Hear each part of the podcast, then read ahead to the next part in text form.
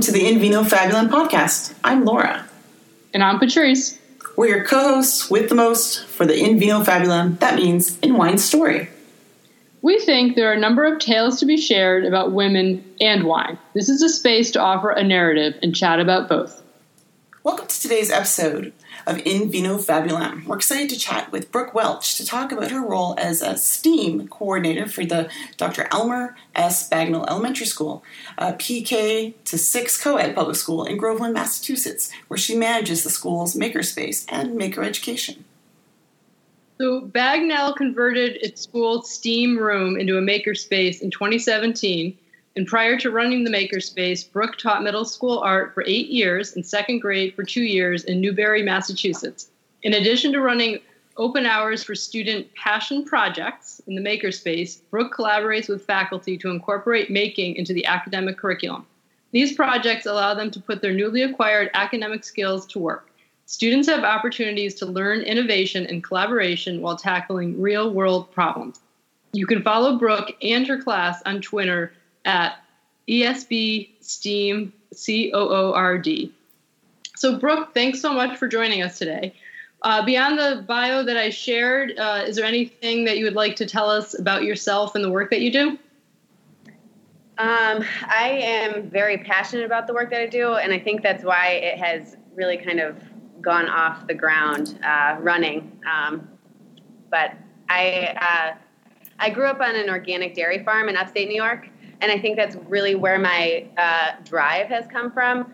Um, I now have moved down to the Boston area, and it's completely different than upstate New York. Um, growing up on a farm, um, I never thought that I would, you know, be an arm's reach away from my neighbor when I grew up in an area where my nearest neighbor was five miles down the road. So I think my my entire mentality has been to kind of create my childhood in the public edu- uh, public education. Um, I was always outside running around and trying to figure out how things were working, and my parents always gave us like wood and tools, and we would just build. And I think that's a very important thing that kids aren't getting these days. Yeah, and thinking about your background in K 12 or K 6, um, you were in art. So, can you talk a little bit about what was your medium and what brought you into that in art education? Because I used to work in that area as K 12, got you into art. So, when I decided what I wanted to do uh, for my undergrad, my art teacher in high school really inspired me to become an art teacher. So, I went down that road and um, I landed a job at Triton, which is in uh, Byfield, Massachusetts, as a seventh and eighth grade art teacher. Um, when I got there, they just had general art, so it was seventh grade art, eighth grade art.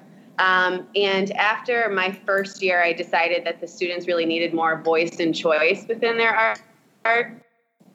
Um, so when I started, uh, at Triton as the middle school art teacher, we only had just general art for seventh and eighth grade. And what I did is created options for students to take their art quarterly. So they gave the students more power uh, over their courses that they were taking. So they had between drawing, painting, ceramics, and digital media um, as their four quarterly choices. Uh, um, and by doing that, I saw much more student driven work. Instead of just being put in a class they really loved what they were doing because they had the choice. And you know it gave them their own uh, their own power for their education. And we just saw such a huge increase within our arts department even following through to the high school um, that it was just very important.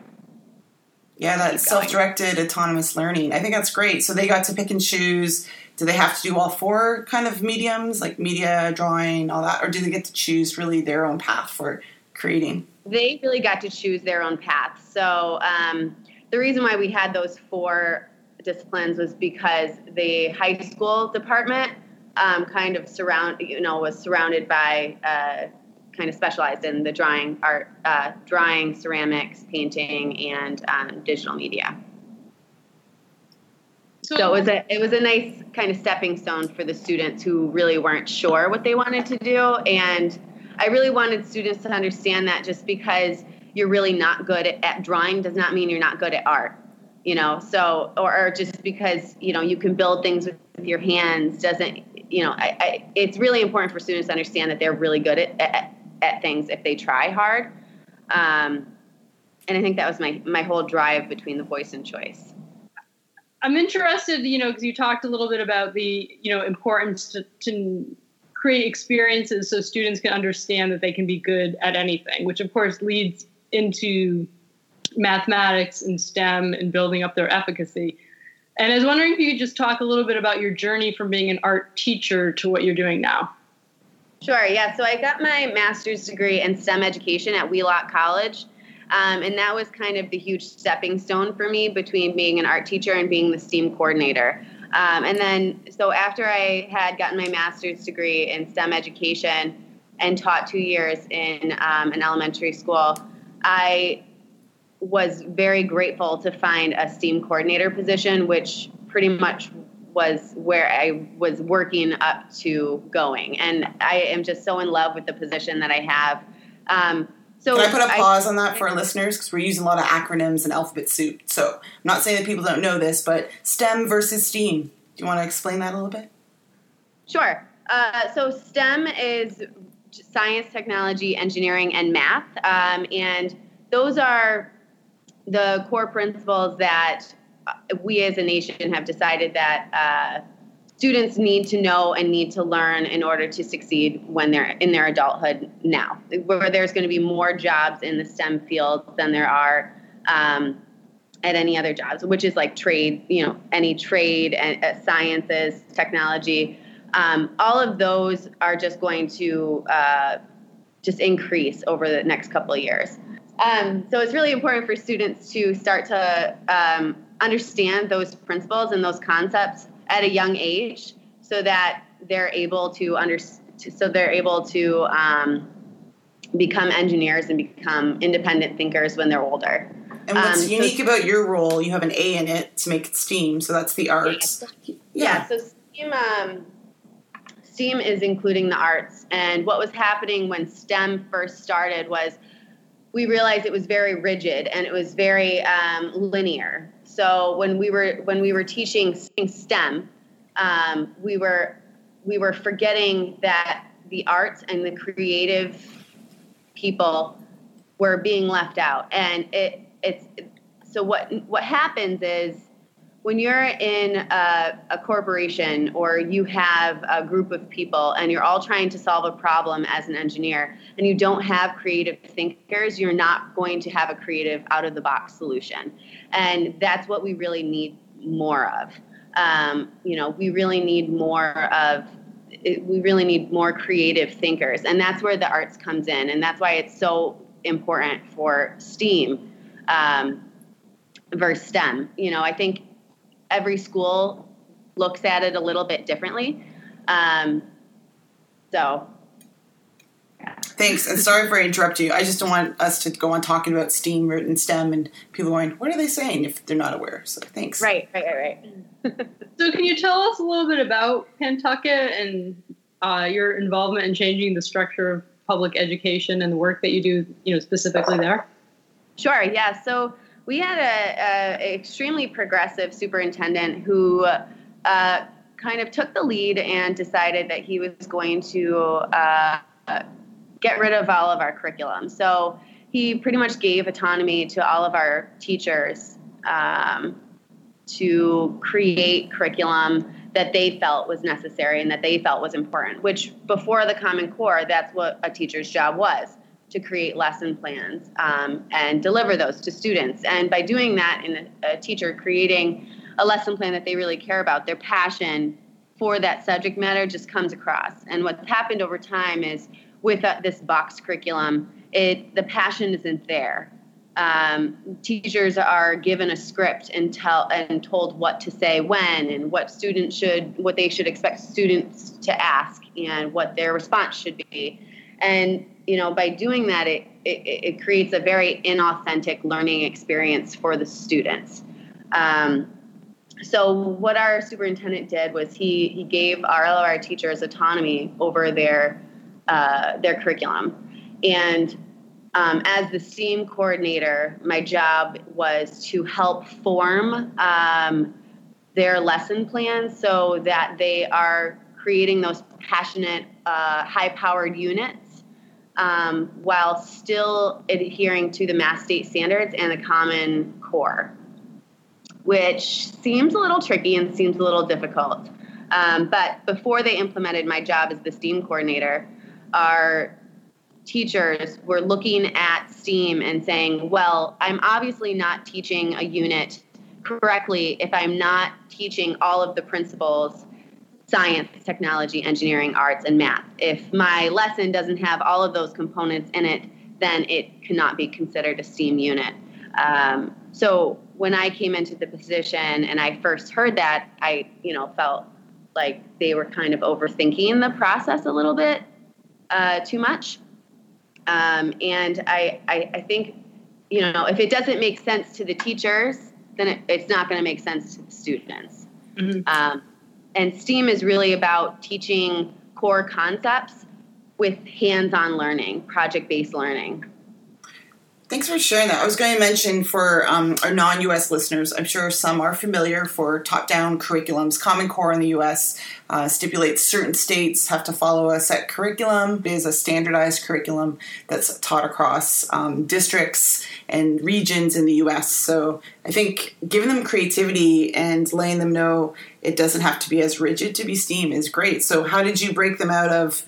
Um, that kind of mode of teaching of teacher as leader versus the guide on the side to facilitate problem-based learning. So um, what so as all public schools in um, the united states we have the standardized tests and what happened after. So our we had our superintendent who was you know very steam driven for about six years and um, our standardized test course came out, and they were one of the lowest in the state.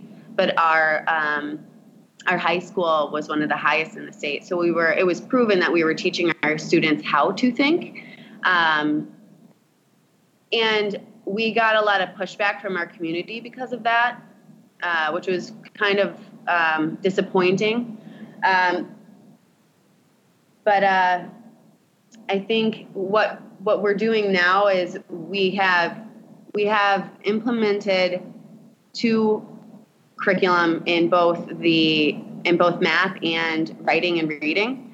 Um, they're very intense, rigorous box curriculum, as you would say, um, and then all content is um, is authentic, student driven, project based learning. So um, we looked into Project Lead the Way, which is a, a, a box curriculum, um, and we've decided to kind of let students uh, decide their own. So their own um, learning. I think that's good. Like, not everything works when you try things, and I think we don't often talk about um, when things don't go as planned or when people see something as a failure, even though it's a transition or a change. So, how did um, you address with the community and the parents and um, maybe some of the students that were oh, frustrated?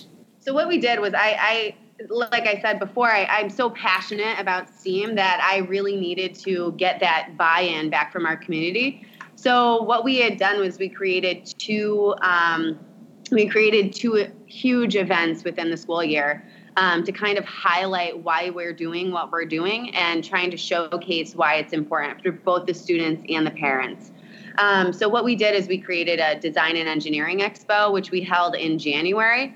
Um, and that was a really good time to hold something very exciting like that because, um, you know, the weather around New England is kind of depressing and we're right in the middle of all of our curriculum. So it gets people kind of re energized and, you know, uh, really excited about what we were doing. So I had started. Um, in within the school within the school day, I started passion projects, which students had the option instead of going to lunch and recess they were able to come down to the makerspace and work on something that they were passionate about so they obviously had to present their idea to me first tell me the supplies that they needed and they just came down for that 45 minutes and worked on whatever they were passionate about and ate their lunch and talked with other students and got ideas and you know were able to use the technology to look up questions and you know try to figure out if somebody had created what they were passionate about before and if they could do it differently.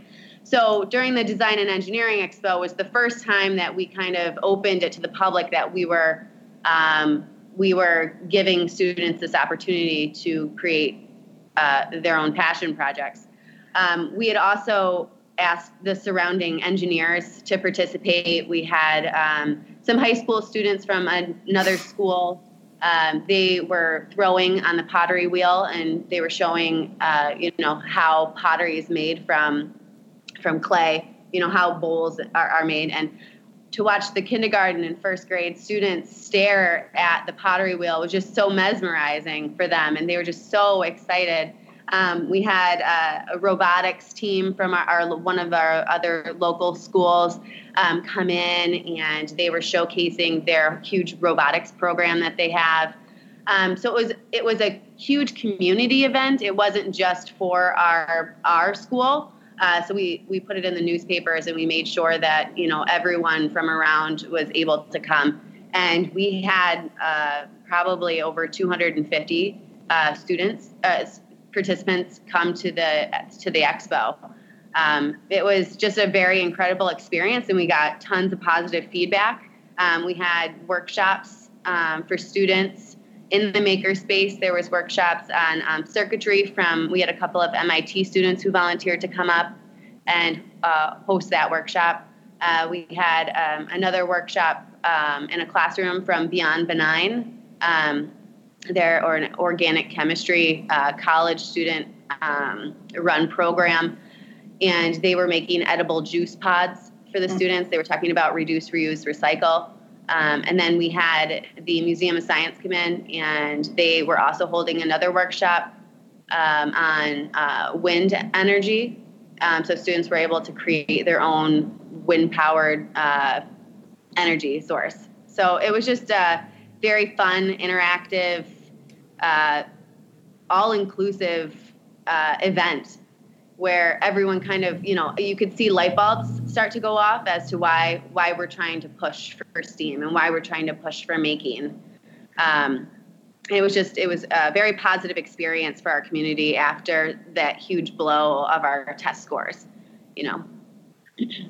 So i'm wondering uh, well you know how many years this program has been going in what ways you've either been able to evaluate impact or looking you know to evaluate kind of the long-term impact of students going through a program like this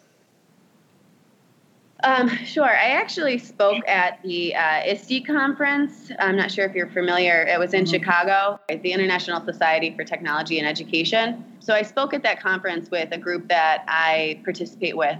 It's the Learning Supported by Making group at MIT um, at the Ed- Edgerton Center. And one of the questions that we had come up multiple times was how to assess making and how to assess STEAM. And you know, the big consensus was you you have to expect that you're going to see some amazing forms of thinking that you're just not going to be able to capture on a rubric. Um, and uh, I think the biggest form of assessment is the student reflection. Um, so what I did with a lot of the making units that and the STEAM units that we have was having the students write out the problems that they had, um, what if it failed, if it was a failure or success, and why so, and what they think that they would do better, and why they would do it. You know, so I think I think I would use um, this, a student written student reflection and a presentation as an assessment.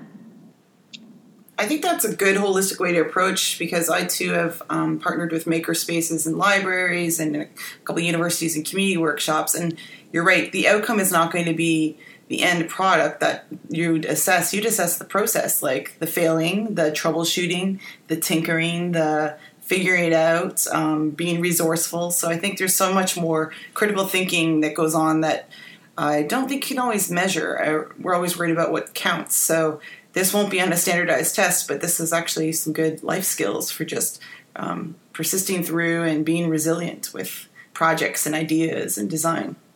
Mm-hmm, mm-hmm. And persistence is huge. And, you know, I, I really try to encourage failure and to celebrate failure because there's so many times that any student or any person is going to fail at something and to be able to rebound and bounce back from that and to try it again that's just a huge skill that we all need i agree do you have any sense of um, you know like if, if, of students in underrepresented groups and how you know participating in the makerspace might help them persist or feel a greater sense of belonging Absolutely. Actually, um, I have a really nice story uh, that I'd like to tell. So I had a, a couple students who, um, when I first got there, and they were kind of my inspiration as to starting the passion projects. Um, they were included with the regular group of classes when they really should have been in probably a language based or a, you know a special education program, and they were not yet. Um, so they felt complete failure um, being in the you know general education setting. They just weren't getting it. There, you know, he he was actually banging his head on the wall, saying that he was stupid and that he just didn't understand. And so I invited him down to have lunch with me um, and hang out in the makerspace with me while I was working on something. And he came down and he said, he came down the first day and kind of like looked around the makerspace and saw the tools and materials and all of the really cool stuff that we have going on and then then the next day he brought down his his buddy who was also kind of in the same situation and they were talking and trying to figure out what they wanted to do and then the next day he came down and he said hey miss welch do you have a um, do you have a piece of newspaper and a cardboard box and a, a needle and i was like yeah sure and he's like oh cool great so I gave it to him, and then I went back on my computer and continued my work. And I turned back around. He goes, "Hey, look what look what I just made!" And he made a, a working record player. He had brought he had brought in a record from that he had bought from the thrift store, uh, and he was playing music on the record. It was just incredible. Um, so there's all sorts of intelligences that you know I think are very overlooked. But when you get students into a makerspace, into a making setting, and they're able to direct their own, you know, their own education and figure things out, there's so much more emotional and uh, you know value and self confidence that comes out when they create something like that, and just seeing his face and seeing how amazing and having having him see my expression and my reaction to the fact that he created a working record player was just incredible. You know, I was out in the hallway yelling at all the teachers, everyone, come on, look what he just made. Like, this is crazy. And um, that just, he was just a completely different person after that. It's such a confidence builder when you can figure things out and make something your own and see something like tangible afterwards. Absolutely, yes yes and you know and he he was probably just a miracle case but after after being in the makerspace and working on passion projects for the rest of the year just his entire social and emotional skills and development and even his work within the classroom and his grades just everything just improved and it's all from that one that one moment in in the makerspace you know and then that just the continuous ability to come down and tinker and explore and be an expert at something, you know, and that was just a huge moment for him. You, have mentioned the makerspace a few times, and I know making and makerspaces all look different. Could you kind of uh, verbally walk us through what your setup is in your makerspace, or and or kind of what kind of resources do you offer students, and does this change from I guess year to year, or maybe projects you want them to consider? Sure. So um, our makerspace is located down the hallway from our main office. It's kind of right in front of the building. It used to be an old cafeteria, which had worked to our advantage because it's fairly large and it does have a huge storage area. Um, which talking to other makers around the area who have maker spaces, that's one thing that they lack. Um, mm-hmm. usually, maker spaces are developed in a library or um, a, another a different classroom setting and you know the lack of storage is huge because a lot of the the making projects tend to be you know uh, a long take a long time to work on and they tend to be a little big um, so we do have a nice storage area um, we have um, copper foil tape we have um, sewing machines. We have tons of donated fabric um, from community members. We have um, LED lights. We have flour. We have um, vinegar. We have Alka-Seltzer tabs. We have we just have anything and everything that you can think of that. Um, we have wood. We have a scroll saw. We have hot glue guns. We have um, plenty of electrical outlets. So I, it's it's just a huge area for students to become creative and to be innovators. Um, and I really tried to stock the makerspace with anything that a student could be inspired by.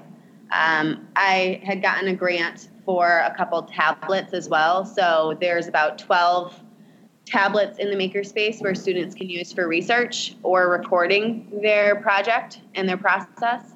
Um, and then across from our makerspace, we have a STEAM lab, which is a small office area, um, which I had converted into the STEAM lab, which holds our Mac computers, our green screen, and our robotics. Um, so we have, a, we're very, very fortunate to have such a, an amazing space for our students to be able to work and become inspired. Um, and um, that's just, we're just very fortunate for that. Um, so what our school did was we created a Pentucket curriculum underneath our uh, superintendent, who was very uh, STEAM driven. Um, and the Pentucket curriculum essentially was maker projects, all derived from the core standards um, of all content.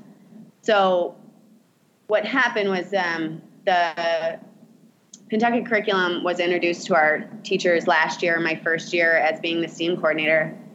And um, everyone was kind of like, whoa, because it was like 35 making unit, uh, 35 making units um, within all of their content, uh, plus on top of everything else that they needed to teach. And making projects and STEAM projects are very lengthy because there's a process. Um, there's the planning, uh, then there's the creating, and then there's the testing, and then the revising. So it could take up, to a week for uh, just one project. And you know, our greatest val- our greatest asset as teachers is time. And you know, we don't if we don't have it, then we can't use it. So um, trying to find the time to do all of those making projects was really difficult. So what we decided to do was have our teachers just choose one or two for the first year. Um, and, you know, I, I would like to say that all the teachers were coming down whenever they could. Um, but, you know, in all honesty, people are only comfortable with what they know. Um, and a lot of the newer teachers, I think, were more uh, more able to come we're more willing to come down to the makerspace to try new things and to try different styles of learning um, for these students in the makerspace. Um, but it, I, I, think that after after them see after you know a third grade teacher came down to to try you know we made magnet levitation trains in third grade because they start to learn about forces and um, and magnets. So we made magnet levitation trains and um, we i had the students just look up a magnet levitation train. They had to devise a plan. They created the the trains and some of them didn't work and one student was very one student was very successful.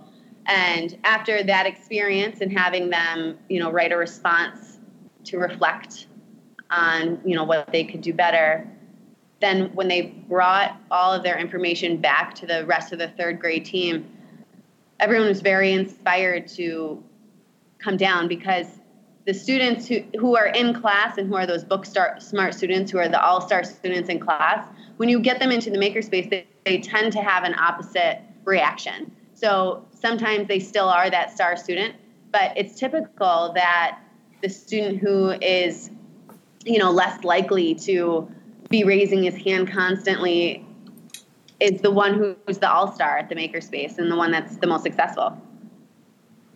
Yeah, and there could be that fear of I don't want to uh, make a mistake or uh, mess up my project, or if it, it, doesn't work, that means I'm I'm bad. We get so dichotomous with that instead of just saying like, why aren't we like exploring this idea and doing some discovery and tinkering and saying it's okay if you mess up or it doesn't work. That might happen.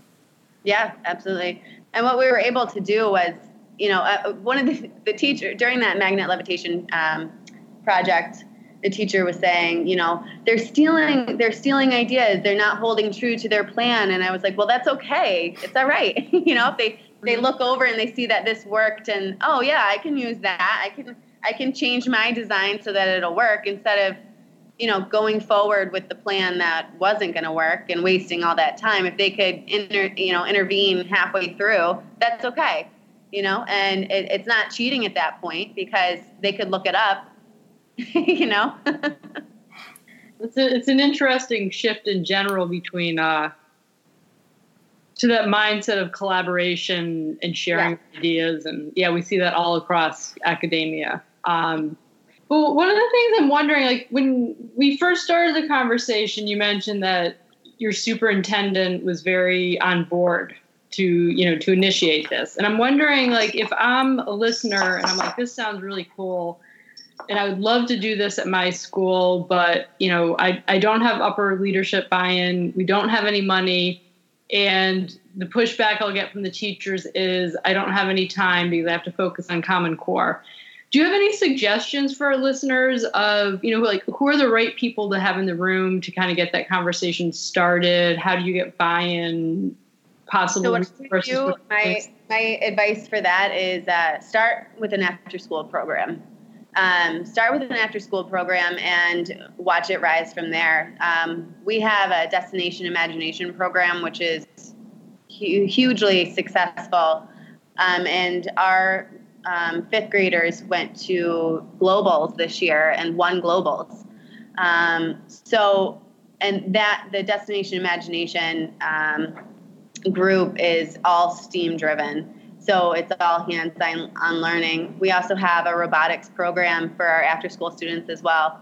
Um, and I would definitely start with that. Um, and then once they, you know, once the administration see how much of an impact that makes on student learning, I think that you know you'll have no you'll have no problem.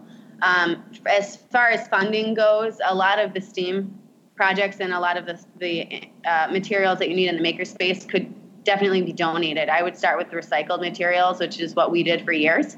Um, and then, you know, after we had a couple community events where people were able to use, where parents were able to come in and see the makerspace and see what was going on and um, you know, other community members were able to come in and teach lessons to kids in our makerspace and use the materials. Slowly, people just started to donate things, um, huge things, small. You know, we, so we had like three or four uh, sewing machines and tons of fabric donated to us. Um, so I think that I my suggestion would be to start small. Um, you know, if if you are getting major pushback and you don't have any support, I would start with just an hour every Friday and have students create their own passion projects. Just every hour, call it a genius hour, call it a you know passion project time, and let students create and learn things on their own. Give them the tools that they need. Um, that would be my suggestion. That's a great idea. And honestly, there may be resources in your community. So, like if you are near, whether it's um, a community college, a university, a library, a museum, there might be resources where they can expose students to different types of making and experimenting things, whether it's 3D printing, robotics, or um, other STEAM works. I know that they're always looking for opportunities to expose learners in the K 12 to this kind of activity and events. So um, don't be surprised that there are people in your community interested in this. Is there a maker community near you or like an actual maker space in the community? I haven't been to it, but I do know that there is a couple maker spaces uh, around us. Mm-hmm. Um, and I think our goal this year is to get connected with them and see if they can come in and do some um, workshops with parents and, and students alike. Yes. Cool. Yeah. And um, so there was a there's a podcast that I really like to listen to, and I get really inspired by this podcast, and I just like to share because I think that it might be helpful for anybody who's really trying to get STEAM and making and technology integration into their school. Um, it's called the TeacherCast Edu- Educational Network. We'll, we'll be sure to share that in the show notes. Nice. We're a fan of podcasts, so that's great. Yeah. So we've been so uh, enthralled in this discussion that we haven't even had a chance to talk about your favorite wine or other beverage.